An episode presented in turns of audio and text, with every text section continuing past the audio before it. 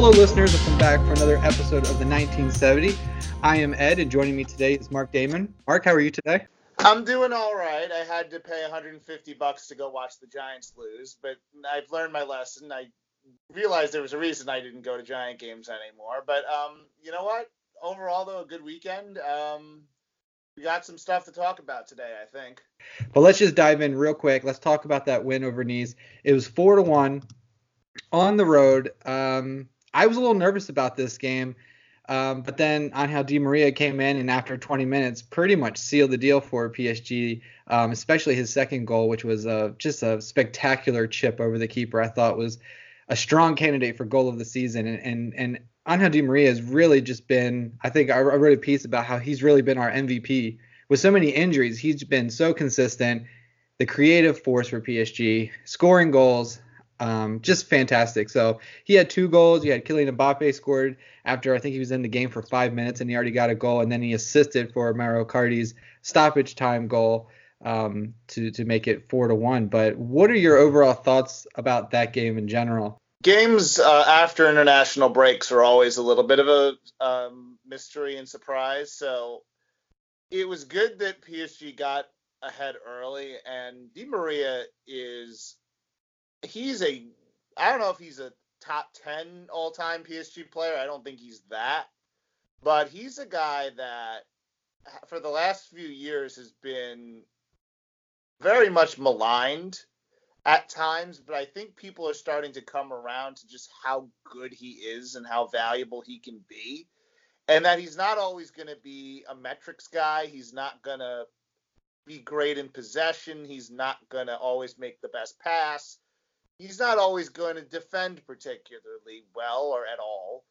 But when you need a guy to break a game open and turn, you know, a game that's could have gotten very ugly and very in the mud, he turned that game into an open game because he got those two early goals and it allowed for PSG to kind of play the style of game they wanted to play, and that seems to me what they what they're trying to do. They want to get that lead early, and good teams always do. You want if you're Barcelona, Real Madrid, Bayern Munich, you want to get a lead early because then it forces the other team to have to play catch up, and it forces them to have to get out of whatever game plan that they were gonna implement.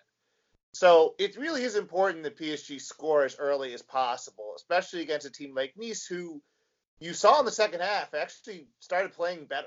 Like they started stringing passes together, but that first half they couldn't get the ball out of their own end. Like they just looked yeah. really inept. And unfortunately, PSG were pretty much gifted the game in the 70th minute when the ref just decided to expel two Nice players for it, it just it wasn't good officiating. It's that kid that looks like he's 16. that referee who yeah. always looks like he's in over his head. You know who I'm talking. I think it's uh, Francois Letexier or something. That's yes, yeah. I just pulled that yeah, out. And it's just he, you know, he's like baby Turpin. Like he, you can tell he's got that face where it's like, just it's a very slappable face. and I can see how that, you know, Nice just were essentially taken out of the game. Like the ref let the situation get to a point where it got out of control, and he had to send those two players off, yeah. and PSG disposed of Nice from there. So yeah. it would have been interesting to see if PSG could have sustained the last 20 minutes of the match because it looked like they were tiring a little bit, especially like Paredes and mm-hmm. Herrera mm-hmm. and those and definitely Silva and Marquinhos didn't look like they were quite back in form yet. So, you know, again, wins are wins, so you have to you have to be um, you have to be happy with it. But obviously, coming out of the break, it wasn't their best performance, and it was sort of papered over by the brilliance of Di Maria. Yeah, speaking of slap to the faces, uh, that's why Christophe Hérelle uh, of Nice was sent off because he apparently put his hands on Paredes' face. Who, you know, Paredes did make the most of it, but again, don't put your hands on someone else's face, and that won't happen to you. Um, Tuchel, uh, coming out of the international break, a lot of the players had just gotten back into Paris. Uh, I think he mentioned like Marco Verratti, for example, was just getting back maybe the day before, and then these guys who had already been on planes and traveling had to then board a plane and go down to Nice for this match.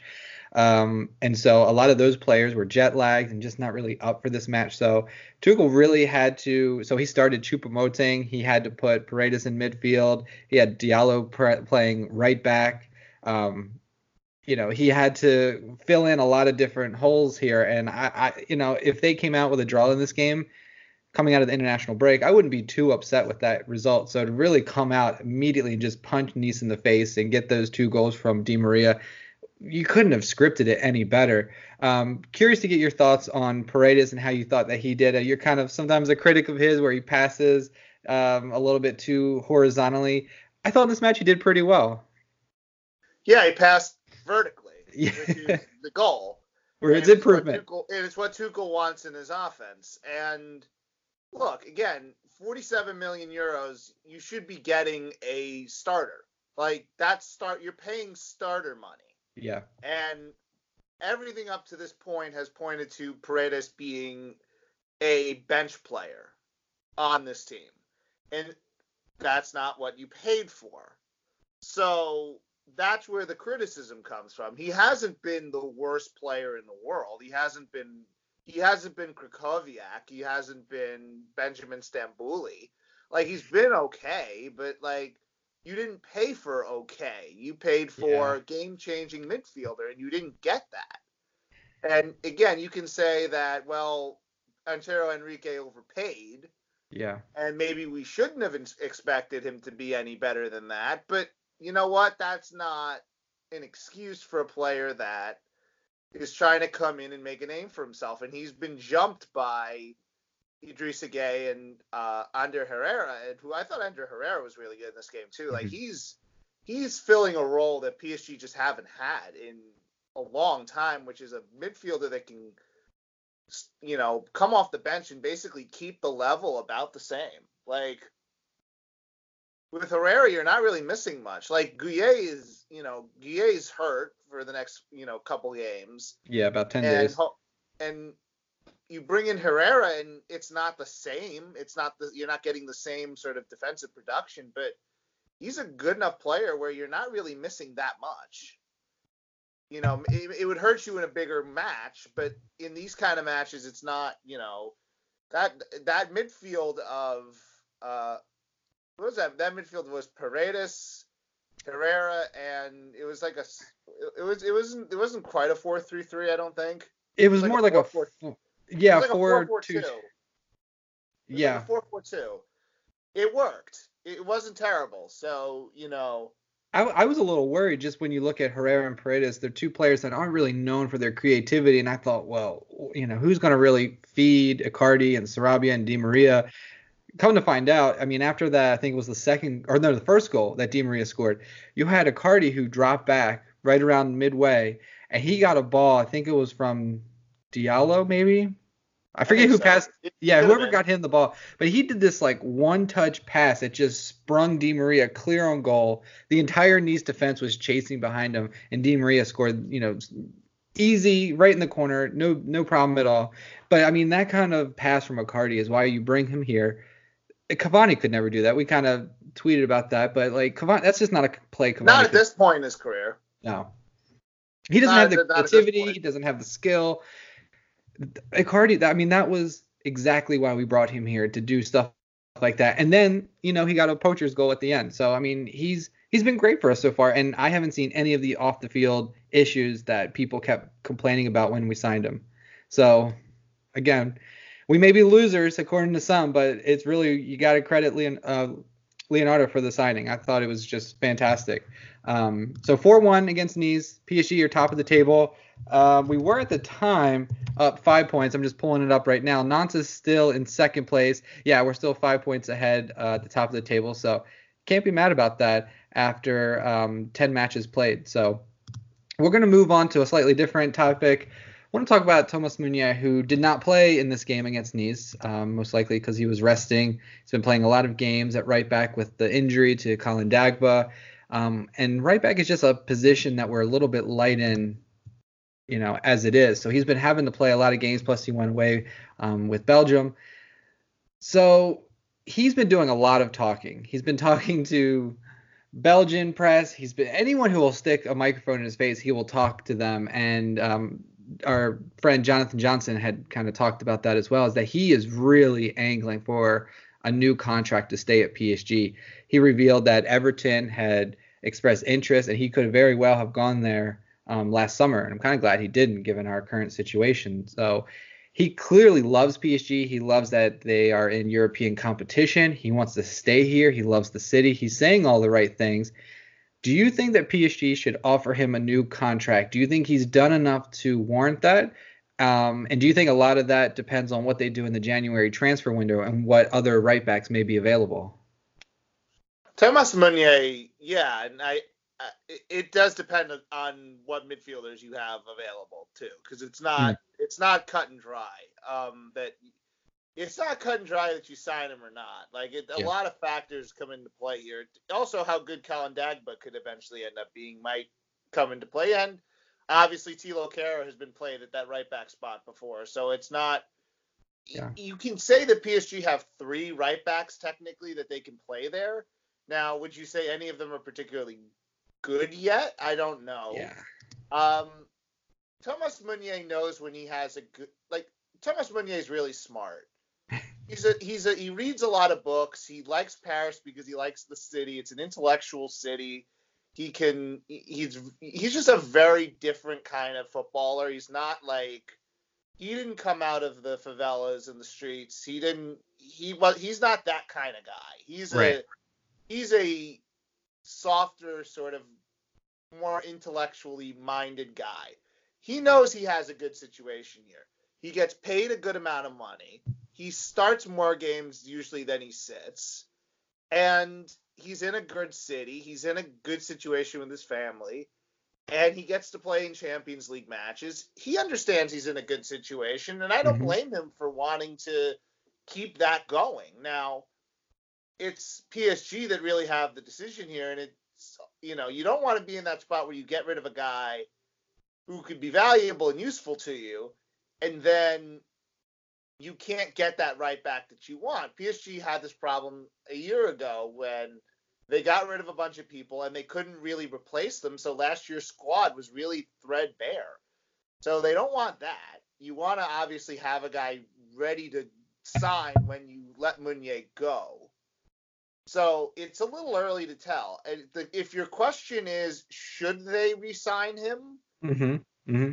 I would say, in my mind, it's 60 40 no to mm. yes. But again, it, it's hard because you don't really know what's out there. And it's not like you can just, as we've learned over the years, you can't just be like, oh, we're PSG. We, just, we can sign anybody we want and then it's like, you know, we what did we try like a year and a half to sign Raphaël Guerreiro and we couldn't do it, so he signed an extension with Dortmund recently. Yeah. Like this isn't this isn't easy. So it really does depend. And if you have a guy like Thomas Meunier who is a serviceable right back, definitely in Ligue 1, he's got his problems.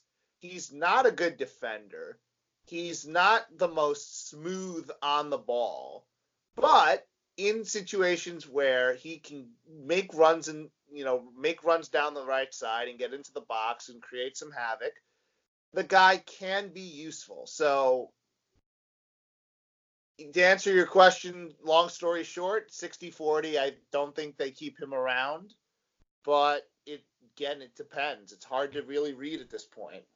We're going to talk a little bit about the fullback situation in the next topic, but I'm going to say if everything stays the same and no fullback, no right back was signed in January, and we're coming up against a Bayern Munich in the Champions League February, if I had a choice between Colin Dagba or Thomas Meunier, I'm to go with the the more experienced Meunier. That uh, that's just me. I feel a little bit more comfortable. I don't know if I've seen enough out of Colin Dagba, and I don't know if I would feel comfortable with Diallo or anyone else who can kind of sort of play in the right back position.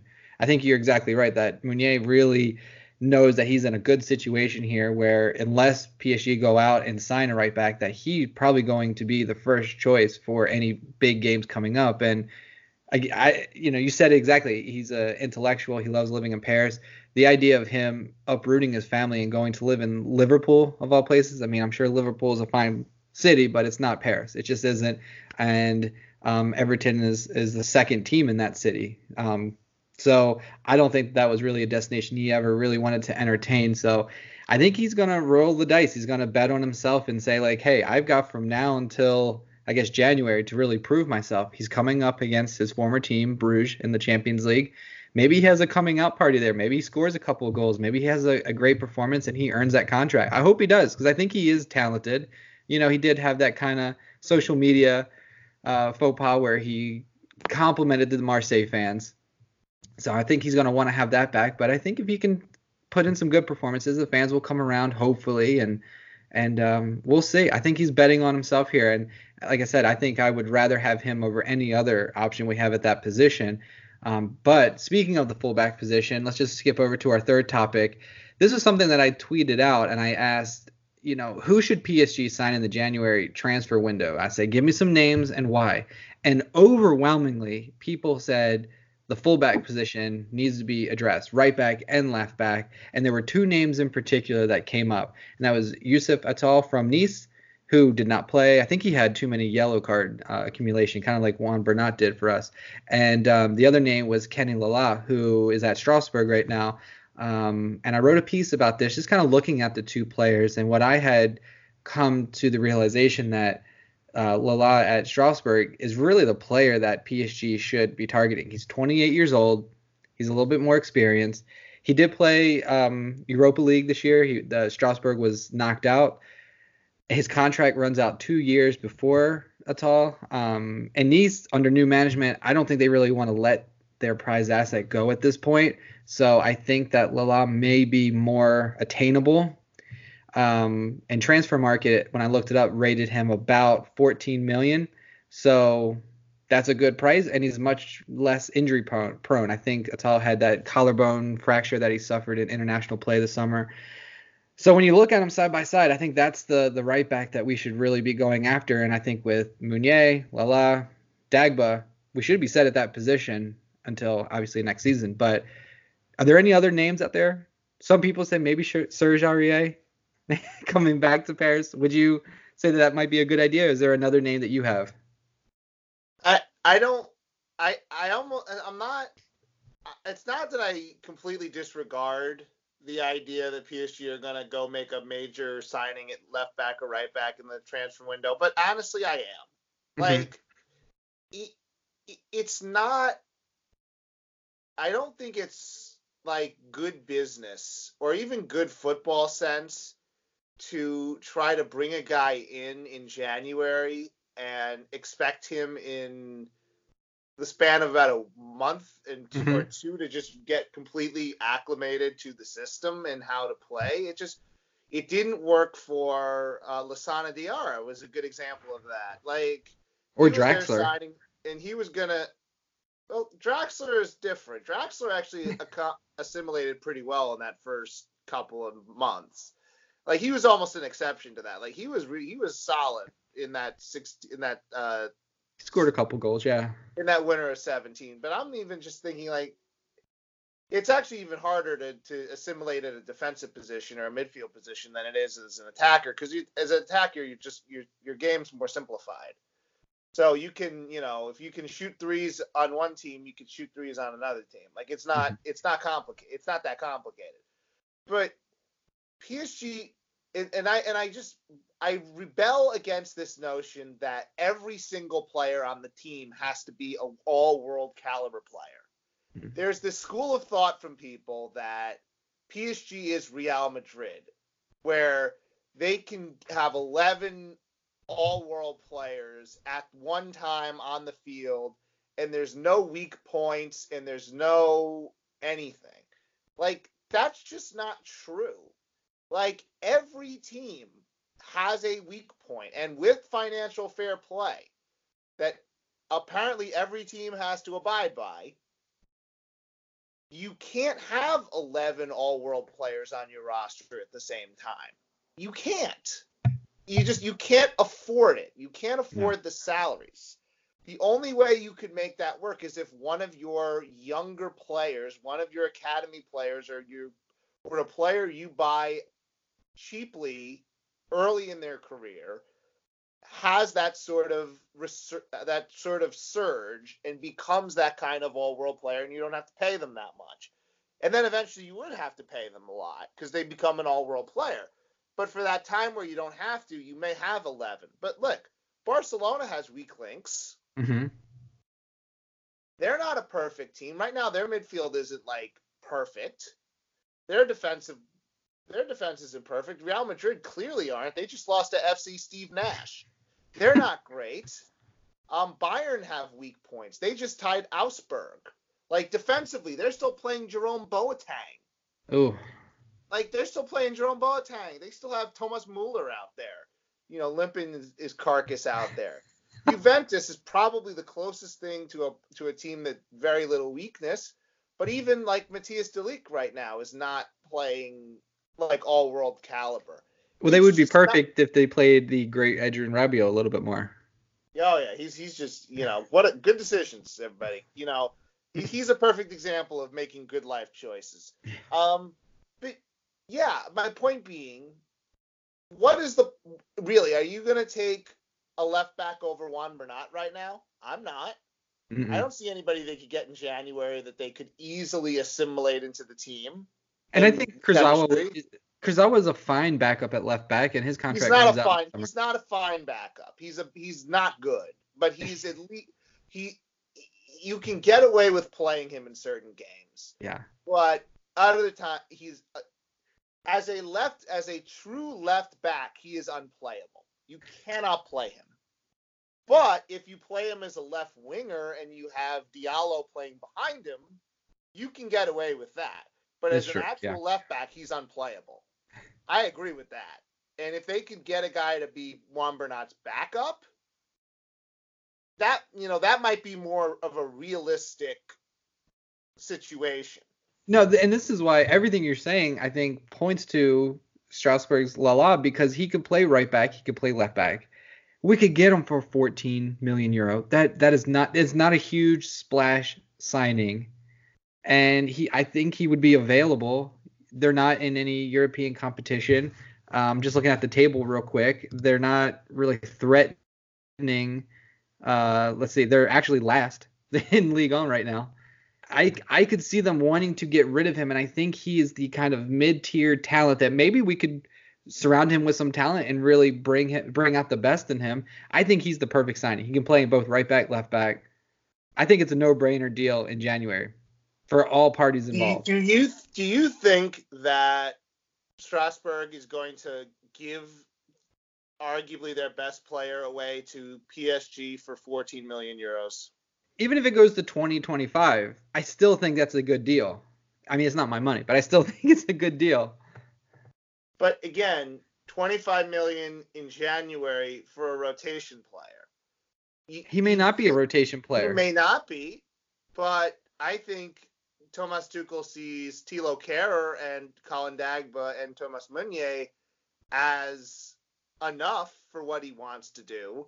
Mm-hmm. I don't. I again, it's like you don't want to get too cute about it. Like if you have a team that's working, then you just ride it out and you see what happens. If it's clear that that right back position is clearly costing you games, which it hasn't really cost them. Games, no, it hasn't. No then you you know you can't you can't spend 25 30 million euros on a guy that might help you in the in the winter when you already have your budget laid out they may have some money to spend but honestly i think there's probably even better places to spend that money okay. if they are going to spend that money i think you would want to get somebody maybe as a again you I, I, again it's maybe that is the position you spend it on but i'm not spending 25 million i'm getting a guy i'm i'm doing the model that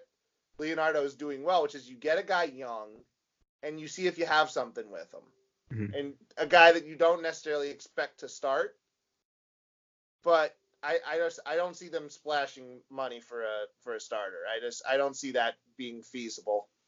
That's interesting. I mean, injuries, we've been plagued with them. I think if there's some injuries to some key players, especially if Meunier goes down or even Juan Bernat, that may force their hand. And speaking of injuries, this is just something that we have like just been slammed with since the beginning of the season.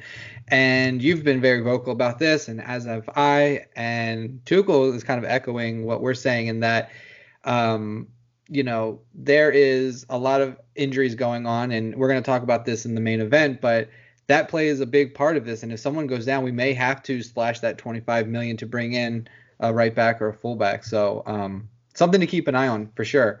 Um, so the next topic I, I want to talk about, and speaking of injuries, Idrissa Gueye and Neymar. Now these are two players that went off to Singapore. Um, Idrissa Gueye with Senegal, Neymar with Brazil, and both of them came back with uh, hamstring injuries. Neymar's was obviously a lot more covered than Idrissa Gueye's, and I don't think Idrissa's was really noticed until he was back in Paris and they had a, a chance to take a look at him. Um, that's a long flight. It's humid as hell over there, and they're running around in a meaningless friendly. Um, I'm pulling up his quotes right now um, Tuchel was asked about the the players and the travel and they go away on international duty, and he said, "Well, yes, it is too much. There are too many competitions, too many matches, too many friendly matches, too many matches in general, and we have a big problem with all this. There's not really any kind of preparation phase. Players are always playing, resting, playing, short break, and then play, play, play, and ultimately, with all the teams playing as many games as you play and all the injuries, you always have injuries." Um, he said you're basically he said you're playing the same players all the time in too many games and it leads to what we have seen hit PSG which is just injuries to their most important players. What do you make of Tuchel's comments? Yes, I agree with Thomas Tuchel. Okay. But also, you know, if if he knows this, maybe lighten up on the practices a little bit and just be a little bit more accommodating to some of these guys who are yeah playing all these games. But yes, and I, yeah. what Tuchel is saying is correct. And I, I read something where they are going to start going lighter. They're gonna some of these players that are doing all this traveling, they're not gonna push them as hard. But okay, so we'll talk about that a little bit later in the main event. But which one is the bigger injury for you? Is it Idrissa Gueye being out for they said 10 days, but that's a few matches, or Neymar who's going to be out probably about a month. Which one's the bigger loss? Neymar. Yeah losing losing Neymar for a month is worse than losing Idrissa Gueye for a week. And you're losing Idrissa Gueye for a game against Bruges that will be harder because he's not playing, but they still should win it. And unless Marseille can prove that they can come into the Parc des Princes and beat PSG, I'm not exactly as worried about that either. So if you have to even keep them out another week, okay, but I'm not worried about a, a 10 day. It seemed like that was more just he tweaked it a little bit and they're just being, you know, typical PSG. They're being overly cautious, and which I guess in, to a degree is fine. But I, Neymar's is again obviously way more concerning because he just can't stay healthy, and a lot of it's his. A lot of it's not his fault, but you know, at some point you just have to say, well, maybe this just isn't meant to be for him in this situation. You know, he'll probably come back for the Real Madrid match, so he'll be there for the major stuff. Hopefully, if he can, if they can continue, if they can, you know, monitor his minutes well and not have him just exerting energy that he doesn't or shouldn't need to exert. But yeah, Neymar's injury is obviously the more concerning one because he's had a bunch of them. Although, you know, I, I, almost blame the Gueye injury on I, I blame the Idrissa Gueye injury on the international break and then them having that practice right afterwards and like they should really give him a couple days after and he probably shouldn't have even he probably wasn't even to play against uh against Nice. But they really should have given him a couple days to just reacclimate instead of just throwing him right back in a practice but you know what do I know I'm going to channel my inner Skip Bayless and disagree with you in what seems like a pretty obvious answer, which is obviously Neymar is the more uh, is the bigger of the two injuries. But I will go with Idrissa Gueye is the bigger injury because we didn't know a whole lot about this, and I feel like they said it, it's 10 days. I, as what we've seen, these injuries, especially when it's the hamstring, the muscle, they seem to go on and on. Um, I think that's a bigger injury. I know Neymar has a similar injury, but here's why I'm not as concerned. It means he's not going to be on the pitch. It means that he's not going to be kicked in these Ligue 1 matches that we're probably going to win anyway. We're in commanding lead in, in the Champions League group. If he has this little injury, you know, muscle strain in his hamstring, which I believe the Brazil doctor said, ah, it's no big deal. He's not in any pain. I saw on his Instagram, he's moving around. He had like Kevin Trapp at his place or something like that. He seems like he's in good spirits. He's getting around. I think if we can just keep him in bubble wrap until the knockout stage, or at least until you know next year, 2020, um, when we start kicking off the second part of the season, I think that that could only maybe benefit. Guillaume kind of alluded to this um, on Twitter. P- fellow PSG Talk contributor um, Guillaume, he uh, he said this that you know if he's not out there getting kicked, that means hopefully he'll be healthy when we actually need him. So yeah, but you know what? That, but that's but that's but that's fool's errand because last year he got hurt around this time too, and it was the groin injury, and he missed like a month, and he only played against like he only played the the match against uh, Red Star, I think. No, he played yeah. the match against Liverpool hurt, and then he played the match against Red Star hurt. Right. So he, he pretty much played a, a, two games in one month. Came back, went to Qatar with the team, came back, and then immediately re-injured his foot. Mm. So it, it, again, it's like, is an injury? Are you expecting an injury-prone player to all of a sudden not get injured because he got injured before, and that like it doesn't work that way. Like he's not. It, this doesn't. It, this. It's not like he has two injuries a year and he's used up one. But that's not how this works. Like Idrissa Gueye, I'm pretty sure if this goes longer, yeah, I would agree with you, but I don't imagine this going much longer. And I think that the difference in the injuries is probably pretty clear. Like, again, the difference between a, con- a contraction and a, a tear, which is based a, a, a micro tear of a hamstring is compared to a a contraction that leaves you mm-hmm. in some pain. It, it's not they're not the same thing. We we have way too many muscle injuries, and we'll talk about that later. But let's let's go to our last topic of our opening five, which is the Champions League. We've got a Champions League game on Tuesday, which I believe I haven't looked at this, but I can't imagine it would be on the main what is it TNT Bleacher Report channel. So if you're listening to this and you're in the United States and you want to watch, it looks like you're gonna have to pony up the 2.99, I think it is, to stream it from Bleacher Report. Um, but yeah, they they'll travel to Bruges. Um, a lot of fans who want to go to the game will have to take a, a bus from either Paris or a, a, town just over the line between um, France and Belgium. So we'll have some traveling supporters, a lot of security there. Um, I'm expecting a great atmosphere. Bruges is in second place in Group A. Um, they've got two draws, so they've got two points. We're the only team that has actually one game, so we're we're two for two commanding lead. If we win this game, we may not even need to play Neymar later in the group stage against Real Madrid. Um, Real Madrid are in last place in the group, so it'll be interesting who will be available. I think Kylian Mbappe is going to be starting in this match. He came in, I think I mentioned about 10 minutes against Nice. I don't think Edinson Cavani. There was a piece in Le Parisien that, that Cavani is really just not in Tuchel's plans for these big games. So I think he may be watching from the bench. Di Maria is in great form. I think he'll start. Sarabia is a, a, potential. Icardi's been great. Um, have some decisions to make in the midfield. I think Meunier will return at right back. I think Bernat will be back at left back, and I think Kimpembe and Silva will be your, your back four. But do you think are you worried about Bruges at all in this away match? It's their second away match in less than a week, coming off an international break. You wouldn't be surprised if it was a draw, but what, what are you expecting from this match? No, I'd be surprised if it was a draw. Okay. I'd be, I, actually, I'd be shocked if it was a draw. Even um, after what they did against uh, Real Madrid, I mean, they should have won that game. I thought they had a bullshit VAR call that gave Real Madrid a goal that the guy was clearly offside. I think it was Sergio Ramos, but um, they looked really good. Yeah, but it's easy to look good in a game once okay. when you're all fired up and ready to go.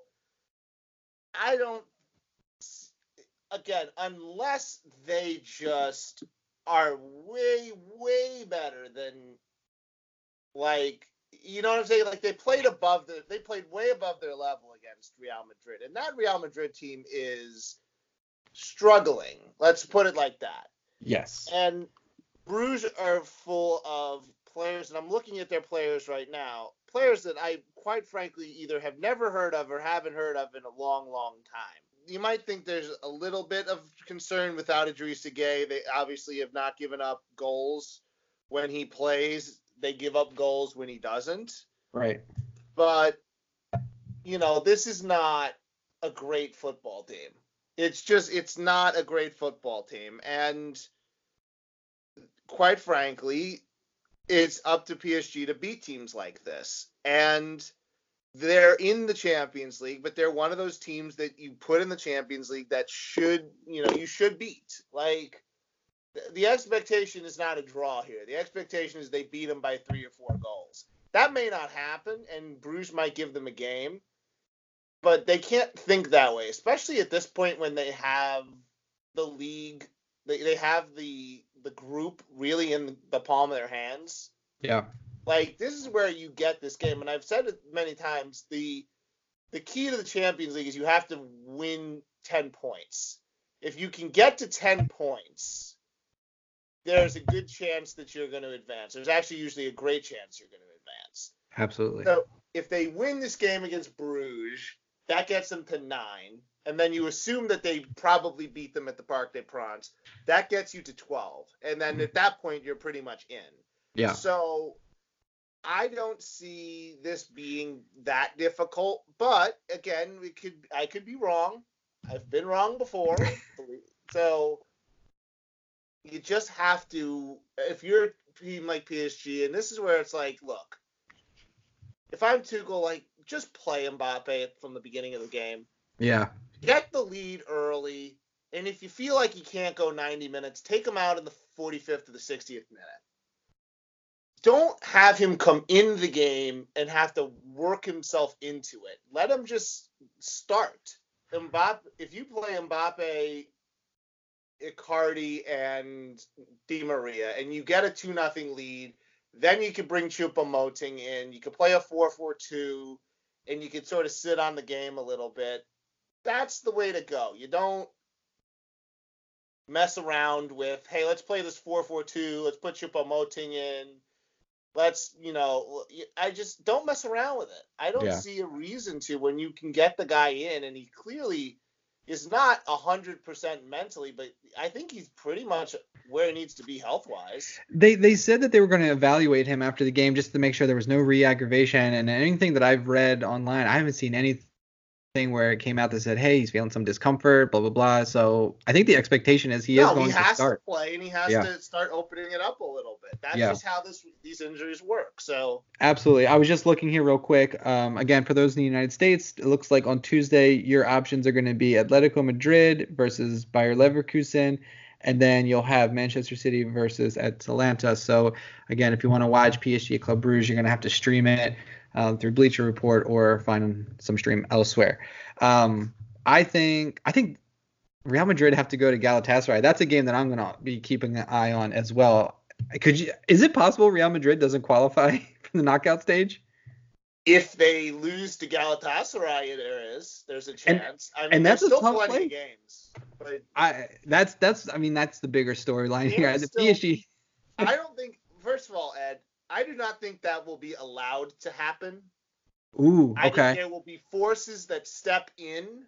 An Alabama Crimson Tide situation where they'll have outside forces come in to make to correct any any wrongdoing by Galatasaray. There, yes, there cannot be a yes. If there is a chance for the outside interference to make sure that Real Madrid makes it out of this group, they will they will do what they need to do. Well, we and, saw that with VAR. I mean, it was clear as day that Ramos, again, I believe it was him, was clearly offside. They went to VR, VAR review. Nope, he was onside. Unless I need to get my prescription and my glasses fixed, that is atrocious. And I, I kind of feel what you're saying. I, I, I don't think UEFA is going to allow Real Madrid not to qualify, but God, that'd be amazing. Well, let's put again. If Galatasaray beats them, then you got to start. Then you got to start thinking about it. I don't know because I mean that would put Galatasaray at four points, Bruges. Real If we beat Madrid, Bruges, it would be Galatasaray at four, Real Madrid would be at one, Bruges would be at two, Two. yeah. and PSG would be at nine. And at that point, PSG would have a very good chance to knock out Real Madrid early in the group stage if they want if they wanted to try to go for that. And I think. But we're getting ahead of ourselves, Ed. We're Sure. getting we're getting way ahead of ourselves. Let's get through let's get through Tuesday first. what does your midfield look like for Bruges? Um, Marquinhos, Herrera, Verratti. Don't over, Yeah. don't overcomplicate it. Just four three three. Don't overcomplicate it. Don't try anything silly. Silva, no Paredes. Don't don't overcomplicate this. Paredes can come in the game later, but I I don't want to have. I want in Champions League games, no matter who we're playing, I want people who can run, and Paredes can't run. I need people who can run and track back and play defense. Paredes can't do that. No, he can't. Um, yeah, I'm I'm thinking we're gonna win. I think I predicted. I wrote something. I think I said two 0 or two one, something like that. So I'm confident we're gonna get a win here. Hopefully Mbappe starts. I'm really I can't wait to see Icardi. He's been in great form. I want to see him get some goals. Um, and Di Maria has been amazing. So I think it'll be a good win. I think we can win. Um, it'll be interesting. We were just talking about how the group will play out when PSG plays Real Madrid at Real Madrid. I don't think we will have a whole lot to play for, but hey, if we put out a good lineup, we could have an opportunity to put Real Madrid out of the knockout stage.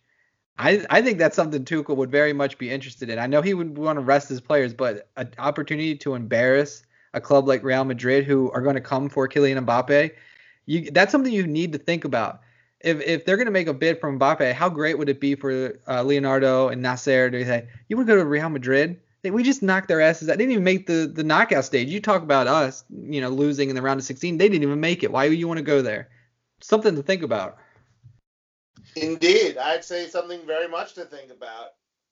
So, main topic time. We kind of alluded to it a number of times, but we want to get to Tuchel's comments about players just participating in way too many games. And I read some of his comments where he's talking about, you know, you have the Copa America, you got the African Cup of Nations, you've got all of these different international tournaments, you've got friendlies. And what he's saying is, you know, fans are turning up they want to see the best players at the top of their game, but they can't because they're on so many flights and they're playing so many friendly games and it's always the same players and it affects the players' health. And he said we really do lack phases where players can prepare properly so that they can be at their top level. That's what he said when asked about this. Um, I looked over on RMC Sport and they said they have a quote. They said from a player, an unnamed player. Um, and this was after the game against Toulouse, where Cavani and Mbappe, both of them picked up their original injuries. And the player said, "We only sprint. It's tiring. It's not suitable." So you have a manager talking about this. You've got players talking about this. The human body can only be pushed so far, and I feel like with international football, we are pushing the boundary of what the human body can do when it comes to playing football at an extremely high level. And players are breaking down, and unfortunately for PSG, they've kind of really been hit with this. And so, obviously, you agree with these comments, but do you think anything could happen? Even uh, just one more quick point: our friend Craig Burley at ESPN said we should abolish international friendlies, full stop. We don't learn anything from them. I think that's a great idea. I heard someone talk about maybe you make it so you limit the number of international friendlies a player can play in any given year. That's an that's an idea. That way, it's kind of a little bit of a compromise. Do you think anything's going to change, given these comments? Well, not given the comments, but it, uh, football has a problem, and it's a problem that all of these sports have to deal with at some point or another, and that is oversaturation. And there are people who are like, well, you can never have too much football. I would say nay, nay. I would say that you can definitely have too much football. And right now, we have too much football. We have football in August. We have football in September, October, November, December, January, February, March, April, May. And then we have cup tournaments, international tournaments in June and July. At this point, players are getting, at this point, like about six, seven weeks off on average. And really, the only time these guys get to rest is when they're injured. We're getting to a point where the quality of the product goes down, the more these guys play these matches. And yes, there are players who are tanks who just can play those 50 to 55 games a year plus the 7 or 8 international games on top of that. And they're fine and they don't get hurt.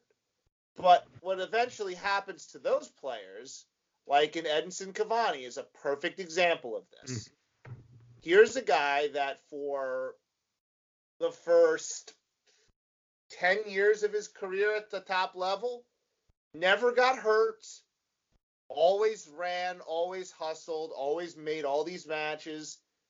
And you see what's happening now. He's breaking down rapidly. It's a rapid decline of a player who, again, for 10 years didn't really get hurt that much. And we know this about footballers that usually they start to conk out in their early 30s. And the reason these guys are usually done in their early 30s on a, on a high level is because you play all of these games. You play 38 regular season league games in Liga, uh, La Liga, Premier League, Serie A, play 38. Bundesliga plays 34. Then, if you're playing in cup competitions, you're playing at minimum, you know, one or two extra. If you go all the way in those competitions, you're going to play six or seven more. PSG, because they've had to play the Coupe de la Ligue and the Coupe de France, are playing like 10 extra games a year in cup matches. Then you talk about the Champions League. Add another six games for the group stage, and then on average about four, you know, two to four games it's been recently. If they go further, it'll be more. So now we're talking about over 55 games a year, which is more than a game a week on average. And then we take on top of that and we add three weeks worth of international friendlies in you know in the in the fall in summer. Then you add another couple in the spring. And then you add international tournaments. And now you're talking about 70 games. These, if you are a top level footballer there is a potential that you would play a maximum of around 70 games now most players are going to get some times off and games off, but they're not going to get 20 or 30 games off. They're going to get like five or 10.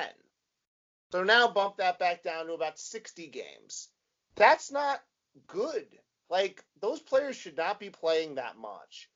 And that's part of this. The humanity of letting these players have breaks and not overworking them and not running them into the ground like plow horses you know, it's it gets mm-hmm. to a mm-hmm. point where it's like boxer in Animal Farm, where you play where you you drive the horse into the ground, he works till the last possible scintilla of strength he has, and then they sell him to the glue factory. Like that's what it is with these players. And in this case, the glue factory is going back to their home country, and you know, like Dani Alves right now is playing in Sao Paulo. You know, Ronaldinho was playing, you know, 10 years way past his prime, but he was playing in lesser leagues and he was, you know, he was making a living, but it, it's that shouldn't be the case. Those players should be going out at the top of their games in high level places. They shouldn't, you know, like Zlatan Ibrahimovic shouldn't have to go play in the MLS. I was going to say that's your glue factory, the MLS. That should be their tagline. Major League Soccer, World Football's glue factory. Yes, the, the, the, you know they're the they're the they're the farm upstate where they bring the dogs. but like that's like should that you know like think about it like this in the NBA. Could you imagine Michael Jordan at like 40 years old playing in China? No. No, because that wouldn't happen. Why should that happen to these international footballers? Why shouldn't these guys be able to play three or four more years past their normal prime. Why shouldn't these guys be able to play into their mid late 30s at somewhat of a high level and retire at the you know, retire near the top of their game as opposed to being Mhm. journeymen at the end of their careers because they need the money. Like, I just like that's part of it. The other part of this is the FAs for these nations have way too much fucking power. They're like the federal government, you know. They're like they're they're they have so much power over club teams to essentially just request any player they like to come play their random stupid matches that don't matter. Except for the U.S. team, they have no power whatsoever. Yeah, but the idea here is look, PSG played pay Neymar 40 million euros a year. Now that's PSG's problem. They're the ones that are paying him that. But still, they're paying him 40 million euros a year. And they are hinging all of their success on the you know, on this idea that Neymar can stay healthy and play most of their games. Mm. And two consecutive years now, Neymar has gotten injured in a Brazil friendly, in meaningless matches. Actually, three times in the last year. He got the groin injury last November. He got the what was the injury he got against uh, Qatar? It was a it was another ankle injury, wasn't it, or something? Yeah, I think yeah that was like a, a almost like a scrimmage or some kind of friendly ahead of the Copa America, wasn't it? Yeah. Yeah. Why did he have to play in that game? Why why does Neymar have to get acclimated to the Brazilian national team? Like he doesn't need to get acclimated to shit. He's Neymar. Don't even you don't even have to play. Play Vinicius in those fucking games. Neymar can just show up and ball. That's what everyone else does. Like for for heaven's sake. Like and then he gets hurt in October against Nigeria in Singapore.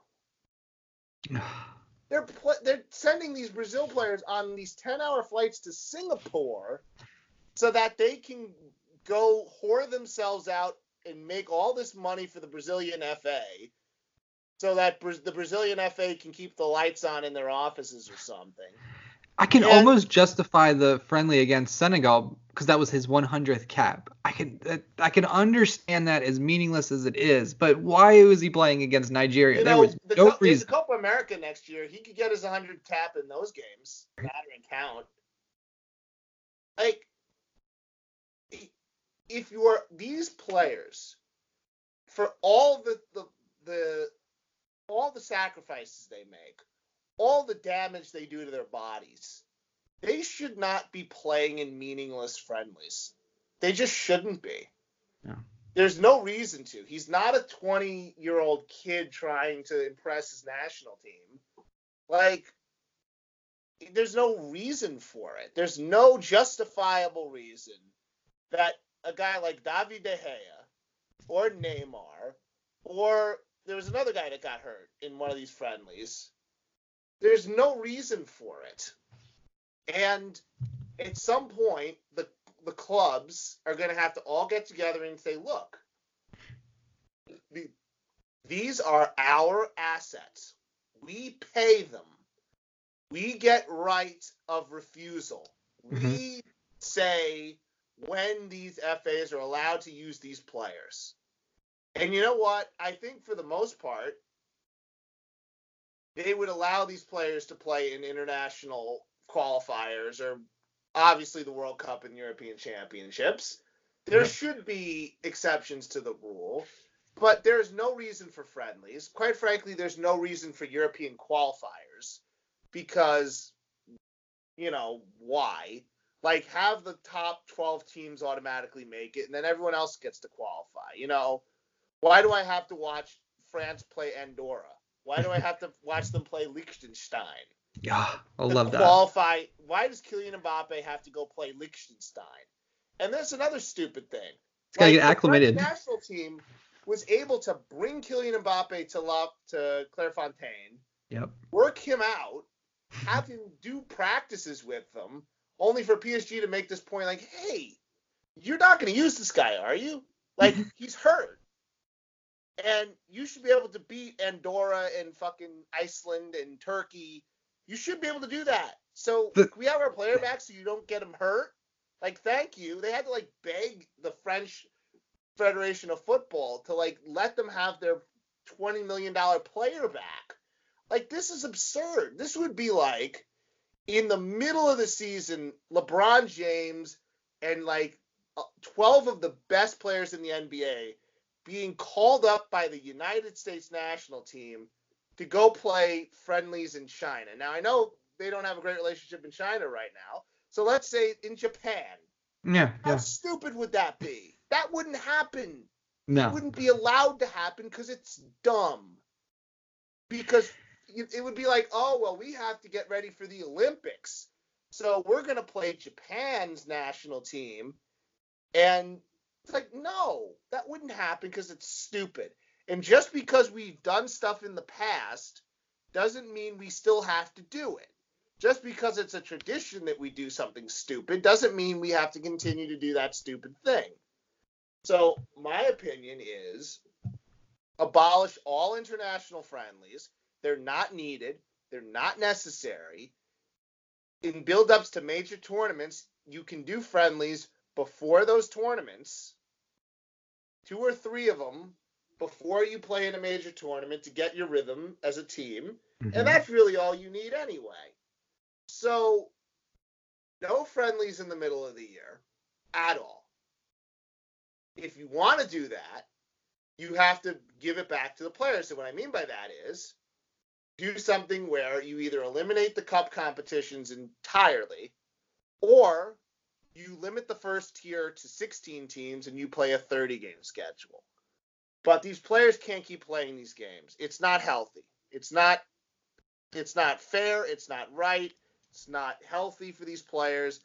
And just because these FAs need to whore themselves out to make money doesn't mean that PSG and any other club should have to lose their prized players that can cost them money and championships for meaningless games that don't and I keep Mhm. stressing this. These games don't count. People do not watch them. People do not care about them. They're just there to make money. They're not there for any real value. They don't make the team better. They don't do any of that. Because the players aren't even really putting a lot of effort into these games because they're friendlies and they're exhausted. So why even do them? And You I'm sorry, anybody that No. thinks that these things are good ideas are idiots, and they're not worth my time. you make a ton of great points, and I can't push back on any of them. I think there's a couple things that are at play here. Obviously, money. There is a lot of money to be had by these FAs by playing in these international friendlies. So that's one thing. The other thing is that I believe that the FAs prey off of these players' love of their country. And they feel as though when they're called up, Neymar has an obligation, he feels, to Brazil to basically do anything that they say. And so the FAs know this, and they know that Neymar's not going to turn them down, so that's why they call him up. And this goes with any other player. There's just something intrinsic with footballers where they feel a loyalty to their country to play in these meaningless friendlies. You mentioned LeBron James. I'm sure he loves the United States, but he loves money and he loves his health and he loves NBA championships more. And so if they called him up mid-season, he would say, "I'm sorry guys, I, I've got a little knee issue right now. I don't know if I can make it." And no one bats an eye, and that's fine. Here in the United States, we have obviously the NBA where Yeah, they but used the- to you know, I, I oh. hate to cut you off, but I'll just Yeah. make this quick. It's a perfect example of this. There were the World Championships this year. Yeah. Literally no good NBA players were there. no. They just said, you know what? This isn't important. I want my rest. Screw this. Let the let you know let Joe Harris play in these games. Who Yeah. give who gives a crap? Yeah, no, and no one thought Kawhi Leonard hated his country because he didn't play. Yeah. No one thought this. But for some reason, if Neymar doesn't play for Brazil, people think, oh, he hates his country. And it's not the case. Oh, Harry Kane hates England because he didn't go and play in some meaningless friendly. It's stupid. And I don't know why, what needs to happen for that disconnect to work both in international football like it does here in the United States. But like I was saying against, you know, in the NBA, there used to be, and you probably remember this, they used to play a ton of back-to-back games. They don't do that anymore. The NBA realized by playing these back-to-back games, they were grinding down their players, and so now they don't have as many of those. And not only that, teams realize, hey, we can't play LeBron James, Anthony Davis, Kawhi Leonard, all these guys. We can't play them in all of these games and pound their bodies for 82 games. So not only have they cut back on the back-to-backs, but they also give them a rest. In baseball, pitchers. I'm sure the Washington Nationals would love to throw Strasburg and Max Scherzer out there every single every other day, but they can't because you cannot the human body cannot throw a baseball 100 miles an hour every single day. You have to give them 5 days sometimes 6 days to rest their arm. And football, they they have NFL games on Thursday and they have them on Sunday and they have them on Monday. And I'm sure the NFL would love to have more games, but the players are pushing back. They don't want any more games because it's too much on the human body. It's a very physical game. And so I say all this because I think in football, nothing will happen until the players rise up and say enough is enough. They need to be they need to stop being worried about being called unpatriotic. They need to stand up and tell FAs, "Hey, I got a little back injury. I'm not going to show up." Or my my foot hurts. I'm not showing up for this. It needs to come from the players. I'm not sure the FAs, I'm not sure the clubs can work this out. It needs to be the players, almost like with Raheem Sterling and the whole racism issue that he's kind of bringing to light and having teams walk off the pitch. It needs to be an organic, player driven thing where they just say, enough of playing all of these games. And when the players say that, I think then the FAs will start listening and maybe they will start cutting down on these international friendlies. And so that's how I think you rectify this. You well, have to get there players. Has to, there has to be a there has to be a rule change. There has to be a fundamental rule change. Now, whether that gets driven by the players or not, I don't know. But there has to be a fundamental rule change that the FAs can't just call players up whenever they want. Like there has to be a limit. There has to be to me what would make sense is there has to be a limit to how many play games a player can play in a season. And In a- just, that what- would be my rule. And the rule would be a very simple rule. It's just you can play a maximum of 45 games a year. What do you think would happen if Neymar said to Brazil, "I'm too tired. I can't play in this friendly. I'm not reporting." What happens? They'd be fine. Well, they'd be people would some people would be up in arms about it, but who cares? Yeah. And, and this is the problem. Here's the here's the problem. And this is uh, not to get too Sure. overly political, but we live in a country where we have to kowtow to stupid people, and we have to make sure that all the stupid people have their feelings intact Yes. and they're you know they're they're dumb stupid things they believe in or that they think we can't say that they're dumb or stupid. We have to say that they're different or that that's what they believe. And we don't we don't stand up and say no that's stupid. You shouldn't do that. Or no this is science. This is how science works. Just because you don't believe something doesn't mean that if you just because you're too dumb to believe the science doesn't mean the science doesn't exist. So in this case, it's like, why do we have to worry what stupid people say? Or Right. you know, people go, oh, you know, well, I, I like, you know, I'm, I want to root, you know, I want to watch so many different Brazil games, and you know, I, I want to, you know, you don't listen to those people. Do the smart thing. Don't do the stupid thing because you're worried about what the stupid people will think. Do the thing that the smart people know is the right thing to do because that's the right thing to do like this isn't to me this isn't hard but we make things hard because we have to make sure that every you know everybody's pleased and we have to fill this insatiable appetite for football when less is usually more let's play less games and let's make them all more meaningful if we do that then everyone will be happy and even if they don't think they'll be happy eventually they'll be happy about it because they don't need to watch a football game every week. They can go a week without watching a football match. Yeah. I Read can a go book. a week without watching a football match. I've done it before. It's great. Yeah. It's great. Read a book. Go on. go to a museum. You don't need to watch Brazil, Nigeria from Singapore. Go to a museum. Don't yeah, don't don't do yeah, don't encourage this. Don't watch these stupid friendlies because they're they are. That's what they are. They're stupid. I keep saying that word a lot, but I want to drive it home. It's stupid, stupid, stupid that $40 million a year players are being injured in games in Singapore against a team that they're never actually going to play unless it's in the World Cup. For no for no real money even. They're not even getting like compensated like properly for these games.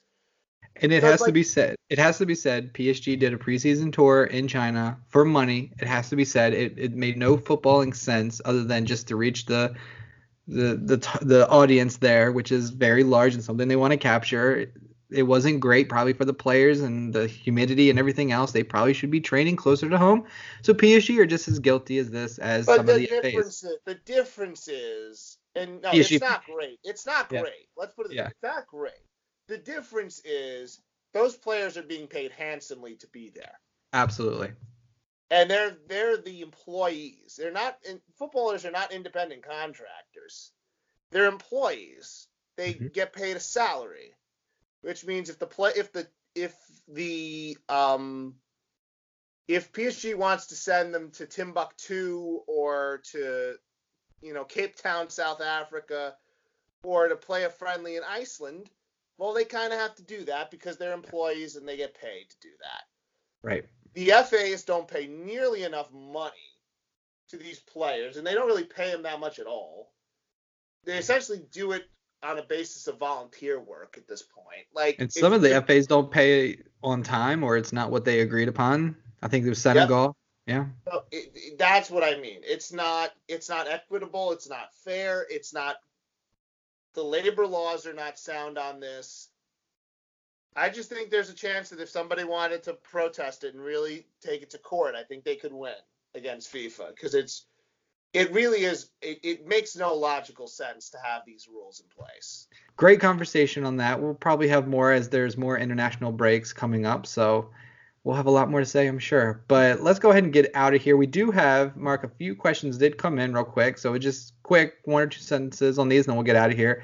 Um, at AMR Blocker wants to know what makes PSG players lose their concentration and mentality while they are winning, and how to overcome this. I start to worry when we score early in a match because of this, like what happened in the second half versus Nice. We did win that game 4-1, but you know it was a game until you know two of their players were sent off with red cards. So why do they lose their mentality? Boy, we've had that conversation before a lot. Uh, to sort of break it down pretty simply, um, they're not.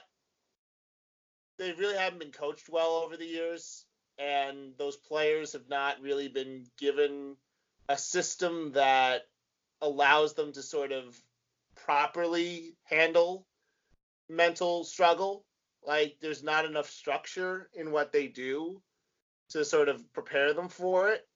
So really the key is that a coach, whether it be Tuchel or somebody else, you have to develop a structure and a and a culture where there's accountability, where there's focus, where every you know, where every you know, where it's not just sort of it's not a country club, nor is every game the most important game in the world. You have balance you have competitive nature in it. It's it's all that stuff layered to one. But to, again, simply put, the coaching the coaching has to be better to put those guys in spots where they can develop those kind of good habits. You want to develop good habits, not bad habits. And to, so many times their players develop bad habits. Yeah, I would agree with that. Just bad habits. I think just a I don't know. Sometimes it's inexplainable, you know, what happens and why they lose their concentration. I just think they just run through the motions, and then once the tide starts turning against them, they're just not mentally strong enough, or they haven't been in the past, and they just get overwhelmed. And we've seen it happen a few times. So, um, next question is from at David Froster, a potential Thiago Silva replacement. Do you have anyone in mind? I mean, he, he's probably going to leave next summer. Do you think we have Kimpembe? Yeah, Diallo. Diallo. That's why he was brought in. Yeah. That's really why he was brought in. To I was trying to think of anyone else out there who PSG may target, maybe a, a big signing or something. I mean, um, Van Dijk's probably obviously a no. De Ligt is a no. Any of these big, you know, center backs recently. Harry Maguire maybe. no, there's some good center backs. Uh, Joris uh, I think I said that name right, from Rennes. I like okay. him as a big physical threat. Um, there's guys, there's guys you could get, but you're not getting a De Ligt. You're not getting big. You're not getting that kind of level center back. But, I've always liked you know, uh, Issa Diop. I think he plays at West Ham now. I've always kind of liked him. He was at Toulouse before. Issa Diop's a good player, but I think Diallo ha- should have the opportunity to take that spot. Yeah. Good call. Um, at ADZ122 wanted to know Does Di Maria hate Icardi? And I wasn't sure what he meant by that, but then he said um, he cannot watch the game, but French Twitter is all about how Di Maria doesn't pass the ball to Icardi. There's a whole bunch of stuff going on with the Argentina national team, which I'm not going to get into here. But do you see any rift between those two at all, just from the game against Nice? How many games have they played together? Four, maybe. Yeah, just a couple. This was the same stuff they said about Neymar and Cavani. It's the same yeah. exact thing. Okay. Which is the French like to create drama. They're gossip queens. so anytime anytime there's a opportunity to create a story, they do. Yeah. That's what happens. That's what the French do. It's it's it's gossip, and there's no evidence for it, so there's no real reason to justify it because there's no evidence unless you think that Lionel Messi is like sending text messages to Angel Di Maria telling him to, you know, not pass to Mauro Icardi.